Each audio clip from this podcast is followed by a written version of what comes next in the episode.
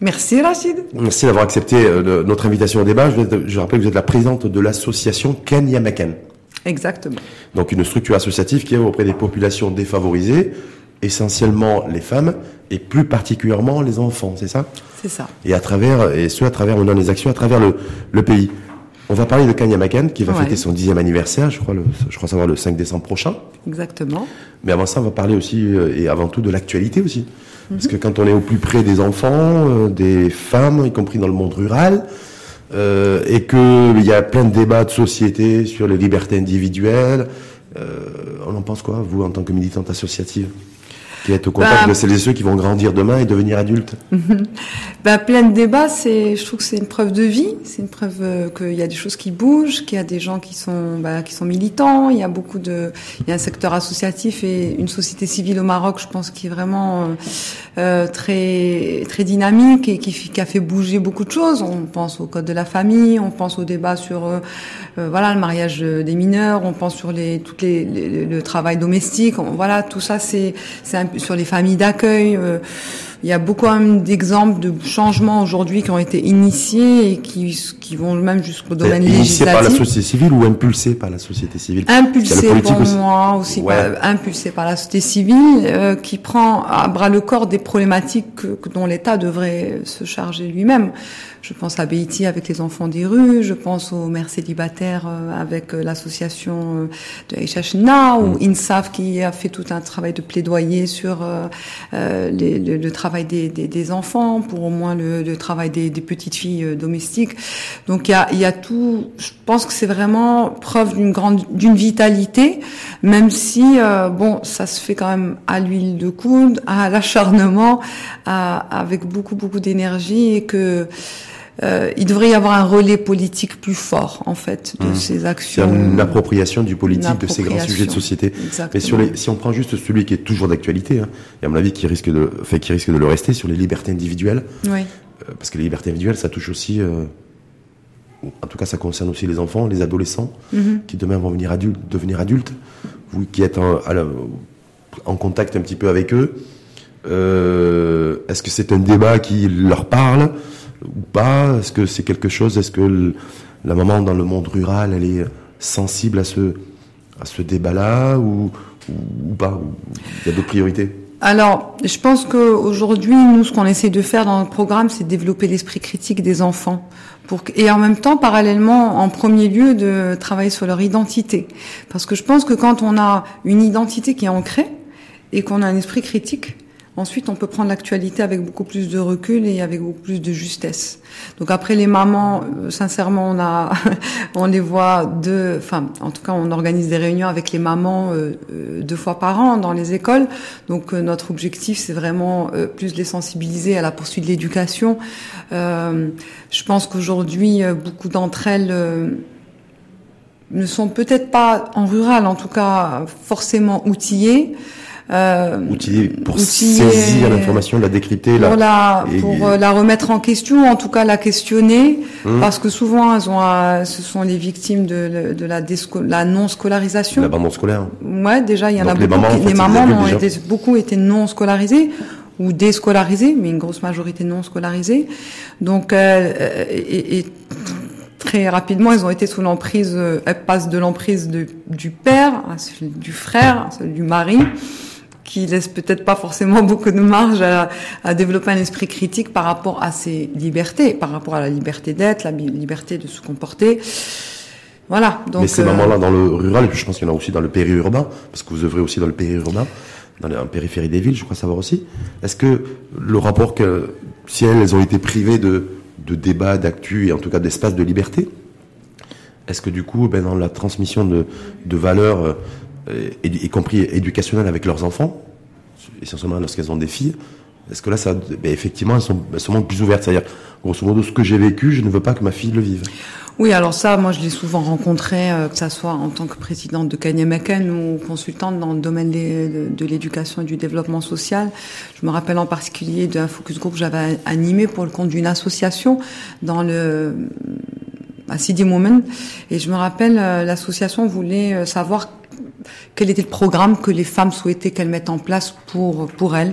Elle disait, vous savez, nous, notre vie, euh, elle est derrière nous maintenant. Nous, ce qu'on veut maintenant, c'est nos enfants. Écoutez, nos enfants, ils vivent dans un milieu de violence. S'il vous plaît, venez leur faire des programmes artistiques. Et en plus, moi, j'avais pas ma casquette de Kanyamakan, j'avais vraiment une casquette euh, strictement de consultante. Il disait, nous, on a vraiment besoin de programmes artistiques et culturels pour ouvrir les enfants, pour euh, les éveiller, pour leur montrer une autre façade de la vie. Un voilà euh, elles avaient déjà cette intuition que que l'art et que la culture étaient un canal pour euh, aller transmettre des valeurs, aller réouvrir le champ des possibles. Hmm. Donc les mamans, oui, elles ont vraiment envie que leurs enfants soient beaucoup et, une meilleure vie qu'elles qu'elles n'ont pu avoir. Et, euh, et je sais que pour avoir des retours des mamans, des enfants qui participent à notre programme Tanouel, dont on va parler tout à l'heure, elles disent en fait que euh, ce que ça a fait chez eux, chez ces enfants, c'est vraiment ça a libéré la parole. Donc ça, les enfants, les mêmes les filles, elles viennent, elles, questionnent le père, elles questionnent les décisions du père. Donc il y a une liberté qui est en train de se mettre en place. Il y a une vraie transformation. Il y a une vraie transformation. Si vous avez vu, là, dernièrement, il y a le, le, le, Haut Commissariat au Plan qui a sorti un, un rapport, une étude sur, euh, intitulé Population et développement au Maroc, où on apprend qu'on se marie de plus en plus tard. Ouais. Donc aujourd'hui, 32 ans pour les hommes et euh, plus de 25 ans pour les pour les femmes et, euh, et qu'il y a de plus en plus de femmes euh, qui, euh, qui ne se marient pas. Donc on a mhm. un taux aussi de 35% des, des, femmes âgées entre 30 et 34 ans qui ne se sont jamais mariées. Donc est-ce que tout ça, effectivement, c'est aussi l'effet miroir de ce que vous êtes en train de dire, c'est-à-dire une, une, vraie transformation sociétale de fond euh, qui s'opère et, ça se traduit aussi par le rapport et la relation que peut avoir aujourd'hui la maman avec sa, avec sa fille ou son fils. Oui, je pense que en fait, je pense quand même que les médias justement ont joué un rôle euh, extraordinaire euh, dans la vulgarisation des débats. Quand vous voyez tous les débats qu'il peut y avoir sur tous les canaux, que ce soit à la télé, que ce soit à la radio, donc qui sont quand même des canaux qui sont accessibles même à des populations qui pourraient être analphabètes. Donc vous voyez que par la, richesse de ces débats, la variété des thèmes abordés, euh, je pense que ça amène euh, tout le monde à, se questionner, à, vraiment à, oui, à réfléchir euh, sur finalement c'est quoi le mariage, qu'est-ce qu'on attend du mariage, est-ce que quand on voit par exemple le thème de la violence faite aux femmes, puisque c'est un mmh, thème aussi, voilà, c'est un thème d'actualité. je pense que quand vous voyez et puis en fait, je pense que les langues elles se sont déliées. Je pense que la parole s'est libérée. Je pense qu'il y a des choses qui se sont ouvertes vraiment mmh. euh, grâce au bah, printemps arabe, euh, les médias sociaux, enfin les, mmh. les, les réseaux sociaux, euh, la télé. Euh. en fait, la, la parole s'est libérée et du coup, je pense qu'aussi ça ouvre ça a ouvert la porte à à plus de réflexion. En fait, les gens avant ils étaient isolés, ils pouvaient parler qu'avec leurs voisines, ils pouvaient parler avec donc leurs leur, leur, leur référents, ils étaient très très restreints et très limitatifs. Aujourd'hui, les référents ils sont beaucoup plus nombreux. À la limite, aujourd'hui, on peut parler avec le monde entier. Voilà. Est-ce que, est-ce que pour autant, c'est, euh, vous sentez vous chez les jeunes et les femmes, est-ce qu'elles sont beaucoup plus plutôt conservatrices ou plutôt euh, progressistes Alors, euh, Une fois... nous, on, a on travaille avec des enfants de 6 à 11 ans ou 12 ans, donc c'est un petit peu... moi, nous, justement, notre objectif, c'est d'ouvrir le champ des possibles, leur faire prendre conscience de tout ce qu'ils ont en eux, tout le potentiel, les faire rêver, leur, leur faire toucher du doigt qu'est-ce qui est essentiel, qu'est-ce qui les anime pour en fait leur donner envie d'aller imaginer leur futur et d'aller vers ce futur et leur donner les moyens d'aller vers ce futur. Donc je pense que mais euh, en tenant compte de ce qu'ils sont vraiment. Si moi, il y a une jeune fille qui, son rêve, c'est à 18 ans d'être mariée, ben c'est son rêve. Je veux dire, il n'y a pas de jugement de valeur à porter là-dessus. Euh, par contre, l'importance de l'éducation, de l'importance, euh, voilà, de, de, d'avoir les outils pour continuer toute sa vie à s'ouvrir et à, ouvrir, élargir ses perspectives de développement, c'est ce qu'on a envie de transmettre aux, enfants qu'on a, qu'on encadre. Donc vous, c'est des transmissions via comme instrument, en tout cas l'art, l'art et la culture au sens large, on va y revenir, mais euh, j'ai vu là, en, préparant votre, votre venue qu'un pays comme la Tunisie a décidé d'intégrer dans, les, dans ses manuels scolaires l'éducation sexuelle pour les enfants âgés de 5 ans. Alors vous qui êtes en contact avec des enfants âgés entre 5 et 11 ans, c'est bien ça? Est-ce que vous en pensez quoi? Moi, sincèrement, bon, j'ai pas, j'ai pas trop lu d'études là-dessus. Ce que je pense important pour moi, euh, plus que l'éducation sexuelle, c'est de mettre en place des dispositions, des dispositifs qui euh, qui prennent en charge, euh, qui essayent, euh, qui prennent en charge tout, et évitent, essayent d'éviter tous les abus sexuels qu'il peut y avoir sur les enfants, plus que l'éducation sexuelle. Moi, je pense que c'est plus Est-ce que ça commence pas par l'éducation? Bah, c'est pas suffisant. Ça peut commencer par une sensibilisation évidemment, Ouais. mais si vous avez l'abus sexuel, euh, les, les- très souvent, toutes les études vous dites, la plupart des études, que c'est souvent dans le- l'environnement le plus proche de l'enfant Oui, que ça se fait. Donc euh, la sensibilisation, elle est là, euh, mais elle n'est pas nécessaire, il- elle n'est pas suffisante. Je veux dire, il faut qu'il y ait des structures, et notamment normalement, ça devrait être le service, euh, le rôle de l'État de prendre en charge ça. Je sais qu'il y a des associations qui s'occupent de ça. Je pense à touche, touche pas à mon enfant, Mhm. qui devrait être vraiment au taquet pour euh, essayer d'agir et de faire en sorte euh, déjà que ceux qui malheureusement en sont victimes Mais- en soient pris en charge. Mais pour vous, c'est Et- nécessaire aujourd'hui d'avoir une approche aussi euh, éducationnelle d'un point de vue sexuel auprès d'enfants âgés de 5, 6, 7, 8, 9 ans. La décision que vient de prendre la Tunisie, c'est d'intégrer ça dans les manuels scolaires, de pas en faire une matière à part entière, mais en tout cas de lorsqu'il y a des cours et des matières de, de langue arabe, de d'éducation physique, euh, de sciences naturelles, sciences et vie et de la terre, c'est introduire une part en fait de d'éducation et d'éducation sexuelle. Donc ça sera le rôle de, l'enseignant euh, pour sensibiliser. Bah, moi, je pense que dans un très jeune âge, pour les enfants de, de- très jeunes, je pense qu'il faut c'est une sensibilisation et notamment pour euh, être capable de détecter quand un enfant est victime d'une violence sexuelle. Ensuite, au plus fur et à mesure qu'on se rapproche de l'âge de la puberté, je pense c'est important effectivement de faire d'éducation sexuelle pour pas qu'on se retrouve avec des drames qu'on qu'on connaît aujourd'hui euh, de, de mères célibataires qui euh, se retrouvent très jeunes parce qu'elles n'avaient pas, elles n'ont pas pris des précautions, parce qu'elles elles sont retrouvées dans un, euh, voilà, euh, non conscientes de, de, de, de ce qui allait se produire.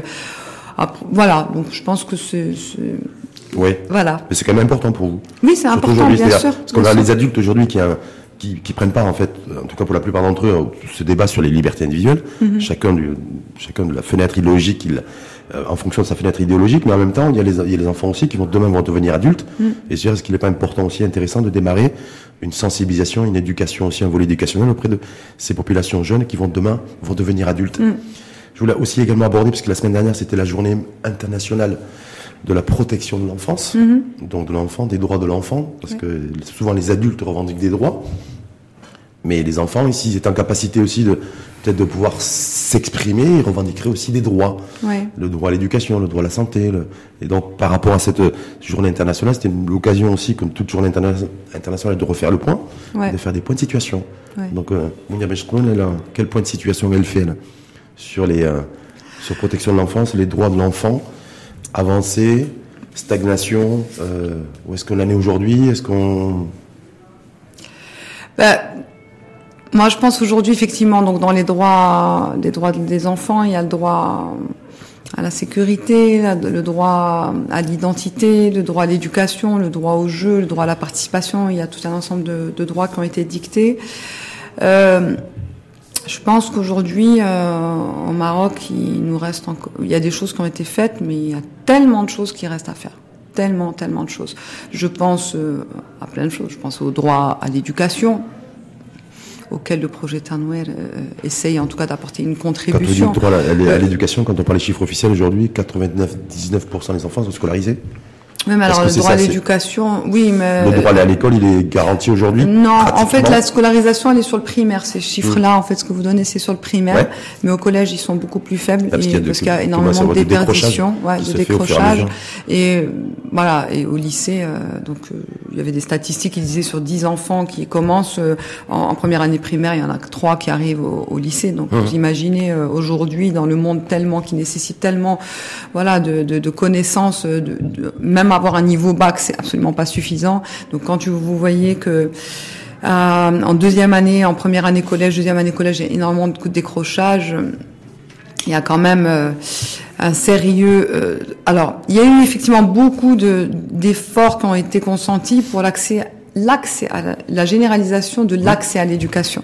Donc effectivement, euh, l'État marocain, le ministère de l'Éducation nationale en particulier, a fait un, travail euh, extraordinaire pour faire arriver l'école publique dans les coins les plus reculés du royaume. Euh, maintenant, il y a deux choses. Il y a l'abandon scolaire qui vient faire en sorte que, qui malheureusement agit sur le fait que les, les enfants sortent de l'école alors qu'ils n'ont pas les compétences pour pouvoir continuer à se développer dans leur vie et avoir un avenir dans ce pays.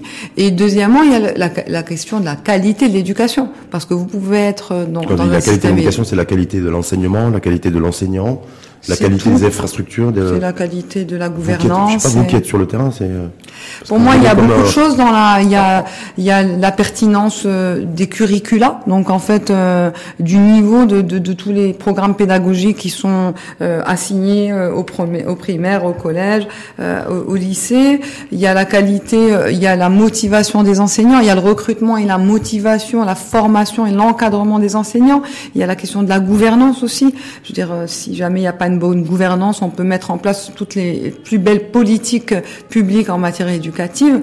Et ça, je trouve que le Maroc a quand même cette force-là, c'est cette capacité quand même à produire, en tout cas, des, des, orientations stratégiques, ou comme euh, ça a été le cas pour... Euh, euh, voilà les orientations stratégiques 2015-2030, le plan d'urgence, mmh. voilà, pour aller euh, pour aller identifier ce qui va pas, essayer d'agir dessus. Mais si derrière il n'y a pas d'évaluation de, ces politiques publiques et si derrière il n'y a pas une gouvernance qui est déclinée à tous les niveaux, au niveau central, mais aussi au niveau académie, euh, des académies régionales. Ça a été fait avec la mise en place de région de d'académies régionales. Les oui, mais moi je parle de, en fait, de la qualité de la gouvernance, c'est-à-dire mmh. euh, la qualité du processus de décision, la qualité de comment, quand on a pris, on a décidé de choses, comment on les met en œuvre, qu'est-ce qu'on envoie euh, sur le terrain pour euh, la mise en œuvre, est-ce qu'on laisse les gens complètement autonomes ou on cadre, on structure, on donne des outils, on donne des moyens. Euh, ça sert à rien de dire euh, ok il faut mettre en place tel truc si derrière on ne donne pas un cadre minimal qui, qui, qui permette aux gens de travailler dans des normes de qualité, qu'il n'y a pas un suivi, s'il n'y a pas des formations, s'il n'y a pas des moyens financiers, s'il n'y a pas des moyens humains qui sont mis à disposition voilà, c'est-à-dire, euh, et, pour moi, la gouvernance, elle passe aussi par l'évaluation de la politique publique et l'évaluation des programmes qu'on a mis en place. Qu'est-ce qu'on a, qu'est-ce qu'on a réussi, qu'est-ce qu'on n'a pas réussi, quand ce qu'on n'a pas réussi, l'autocritique, euh, qu'est-ce qui, mais constructive pour dire. Mmh. Euh, ça, veut dire quoi Ça veut dire que tout ce modèle-là, en fait, puisqu'on a, il y a une commission d'ailleurs qui a été, dont aujourd'hui qui va être présidée par Cheikh Ben Moussa pour réfléchir à un nouveau modèle de développement. Mmh. C'est-à-dire que pour vous, on est dans l'ère du temps aussi de la rénovation du du modèle de l'école qui doit se, euh, être en capacité de se réinventer, de retraduire comment retraduire l'accès au savoir, euh, repenser l'environnement. Oui. Voilà, c'est toutes ces choses. Et puis, je pense que c'est très simple pour un pays. Je pense que c'est nécessaire aujourd'hui pour un pays, quel que soit le, le champ, hein, que ce soit l'éducation, que ce soit la santé, que ce soit la justice, qu'importe. C'est que quand on met en place des politiques publiques, et notamment dans la protection de l'enfance aussi, quand on met en place des politiques publiques, c'est hyper important derrière d'avoir les moyens de l'évaluer pour que ça soit euh, un, euh, un, en fait, une base pour aller aller encore plus loin, pour mmh. aller encore plus loin capitaliser sur ce qu'on a réussi, capitaliser, aller corriger ce qui n'a pas fonctionné. Encore faut-il que, encore faut-il que se prêter au jeu de l'évaluation. Vous savez, l'éducation et l'éducation nationale, que ce soit chez nous comme dans d'autres pays dans le monde, c'est un corps un peu fermé. Euh, c'est très le corps en corporatisme extrêmement fort. Un enseignant euh, qui doit être évalué, mais il n'a pas trop envie. Euh, voilà. Donc mais il y a beaucoup de progrès quand même. il, y a beaucoup, il y a beaucoup de progrès. Moi, je vois par exemple le... Maroc. Je suis vraiment admirative du fait que bah, il y a une commission nationale d'évaluation. Tous les quatre ans, elle, elle, évalue officiellement le niveau euh, de compétences en, dans trois matières euh, des élèves en cinquième année primaire. Il y a quatre ou cinq niveaux qui sont évalués et c'est rendu public. Il y a euh, les, les, études qui sont faites sur des thèmes quand même difficiles comme le, la violence à l'école, qui sont faites conjointement entre l'UNICEF et, mmh. et, et, et, le ministère. Donc il y a quand même un courage aujourd'hui à aller, voilà, et puis quand même une certaine transparence sur des indicateurs qui ont été mis en place sur l'efficacité de l'école qui sont là, donc qui sont quand même une grande avancée. Moi, je me rappelle de mes débuts euh, dans le secteur associatif et dans le domaine de l'éducation. Donc, c'était déjà il y a en 2015. Euh, donc, il y a quand même de cela 14 ans il y avait beaucoup moins de transparence que ça. Il y avait beaucoup moins. Maintenant, l'abandon scolaire, on connaît, il y a régulièrement des études qui sont faites sur les causes, sur euh, les origines, avec des, des, analyses. Donc, il y a vraiment, je trouve, beaucoup de matière. maintenant, je pense qu'il y a là vraiment, il faut travailler. Je pense c'est vraiment sur la, la gouvernance et la mise en œuvre et et le suivi de la mise en œuvre et l'évaluation et qui alimente en fait euh, ce, ce, cercle vertueux donc de, des études de la d'impact pour pouvoir en fait euh, Ouais, réajuster réajuster. si nécessaire Exactement. en intégrant aussi le corps le corps enseignant et professoral qui doit aussi Tout à fait, parce que c'est capacité le de- premier concerné en fait. le premier concerné justement et je voulais faire justement une transition avec cela Mounia Meshroun pour euh, parler de Ken, Ken Yamaken qui va fêter ses, euh, son dixième anniversaire Oui. la semaine prochaine bon vous en fait grosso modo c'est une association qui vient en complément support Tout à fait. de de l'enseignant, du ministère de l'Éducation nationale régionalisée, de l'académie, Oui. et qui, euh, au travers de l'art, a décidé en fait, ou en tout cas œuvre, Ouais. de manière à pouvoir décloisonner les les mindsets, pas des enseignants dans un premier temps, mais des, des enfants. Ouais. C'est ça. Et ça Exact. marche? Ben écoutez, euh, oui, on a en fait on a fabriqué un programme dont euh, vraiment les grosses composantes ce sont des disciplines artistiques ou culturelles, mais aussi qui intègrent le jeu, des activités d'éveil. Donc il y a du conte, de la comptine, l'art plastique, du théâtre, de la BD, des marionnettes, ciné-club, le jeu, et tout ça c'est déjà pour faire aimer l'école aux enfants. Les enfants, euh, il y avait une, une enquête du HCP qui disait qu'il y avait en fait euh, un bon paquet d'élèves qui ne venaient plus à l'école parce qu'ils ne l'aimaient pas. Bah, déjà, c'est Mhm. réconcilier l'enfant avec l'école, réconcilier Grâce à l'enfant. la BD. Euh, grâce à tout, parce qu'en fait tout est utilisé. En fait, nous on leur crée un espace. Donc c'est la salle Tanoël qui est.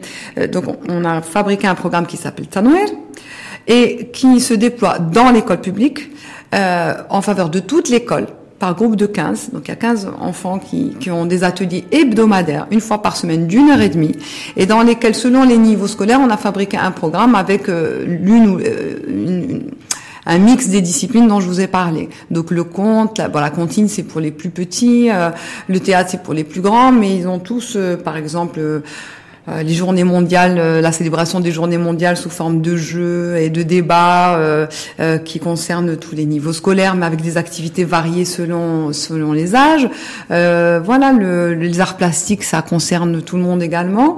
Et, et- vraiment, euh, toutes ces matières, en fait, ces disciplines, elles sont là, elles sont utilisées comme canal pour atteindre notre objectif, qui est l'épanouissement de l'enfant son éveil et sa créativité. Et quand on dit en lui une curiosité, en fait, ça oui, alors quand on parle d'éveil, bon, il y a plein de choses, mais pour simplifier, on donne synthéti- synthétiser, on donne trois éléments. C'est stimuler ses capacités de questionnement. Vous savez, un enfant naturellement, euh, quand il, il- a une capacité à s'étonner des choses, mais que l'éducation, la société réfrène.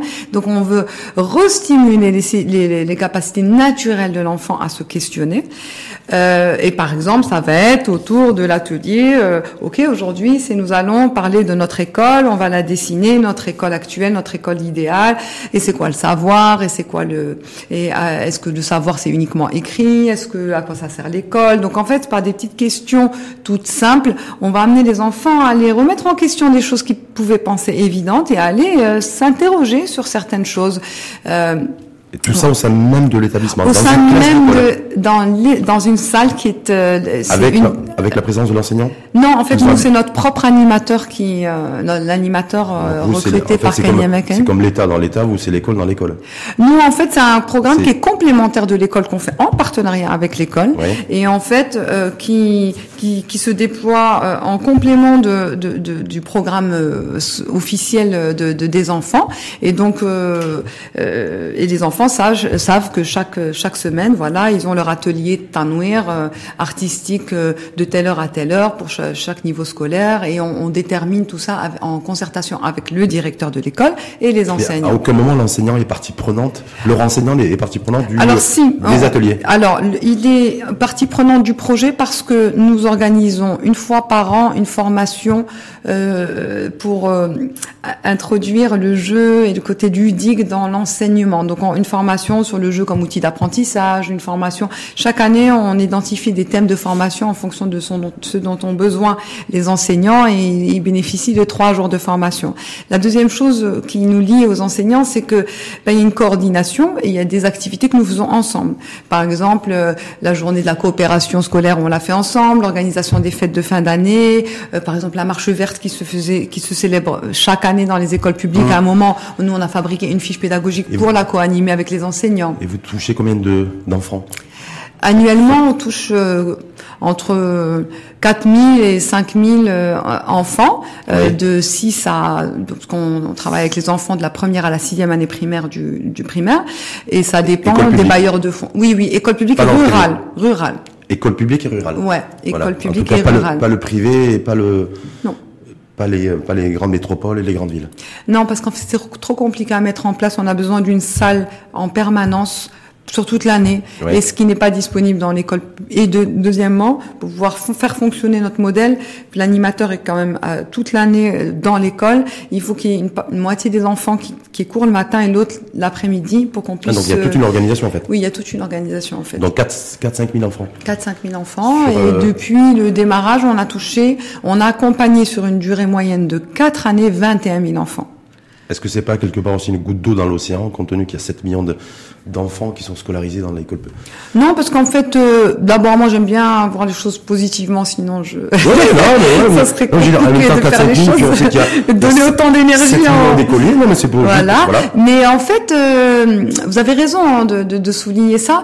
Alors, un, je vais répondre de plusieurs manières. Un, c'est que déjà, il y a une démultiplication. Ce qu'on fait avec nos, les enfants, ça va dans la famille, ça va euh, avec les frères et sœurs, ça, ça se répercute dans la famille, ça se répercute auprès des parents et même de l'entourage. Une maman euh, qui nous disait à Marrakech que même euh, sa, sa, sa sœur et les enfants de sa sœur. Donc il y a quand même une démultiplication, une démultiplication parce que les enfants, les anciens élèves tanouir aussi, il y a des choses qu'ils deviennent. en fait, il y a ils, ils, emportent des choses avec eux et qui les aident ensuite par la suite et qui les aident en, à démultiplier le programme. Moi, je prends un exemple. On a Imed qui va être là le jour des 10 ans, justement, qui est un ancien bénéficiaire Tanouel dans la région d'Agadir et qui, en fait, a tellement, il a découvert le théâtre grâce aux ateliers Tanouer et depuis, bon, il a poursuivi ses études, il est en première année d'école d'aviation et il a tellement adoré le théâtre qu'il est engagé auprès d'associations il anime des ateliers de théâtre en faveur d'enfants.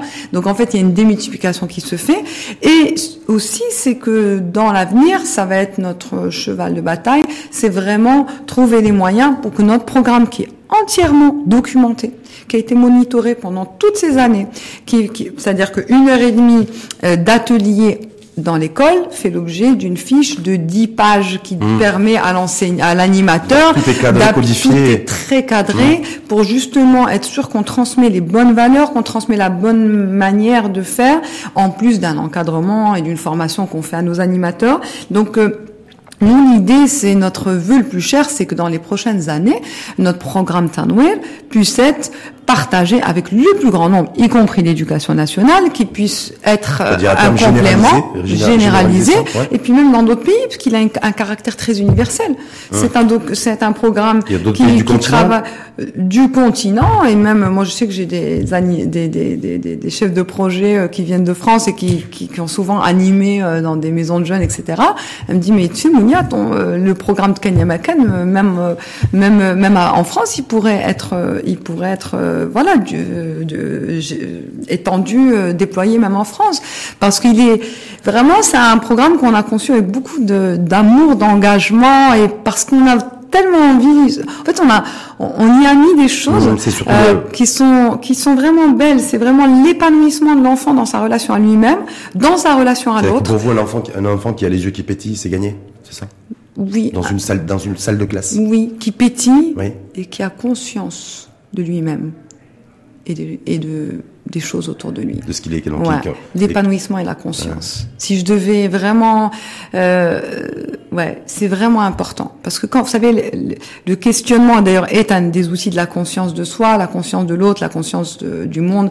Et pour moi, c'est très très important cette notion de conscience parce que elle va, parce que derrière c'est une vision qui est celle de, de, de réouvrir le champ des possibles pour en fait favoriser les perspectives de développement de futurs adultes responsables et insérés dans la société, mmh. responsables d'eux-mêmes. Donc et en clair, des citoyens à part entière. Des citoyens à part entière. Voilà, Exactement. C'est ça, le challenge, le défi. Exactement. En tout cas, merci, merci à vous. Kenya Maken fête ses 10 ans, donc euh, c'est le 5 décembre prochain, je vois ça. Exactement. Alors je vais pas, je peux présenter ça d'ailleurs à la caméra. C'est Oui, le oui, 5 bien décembre sûr. prochain, voilà.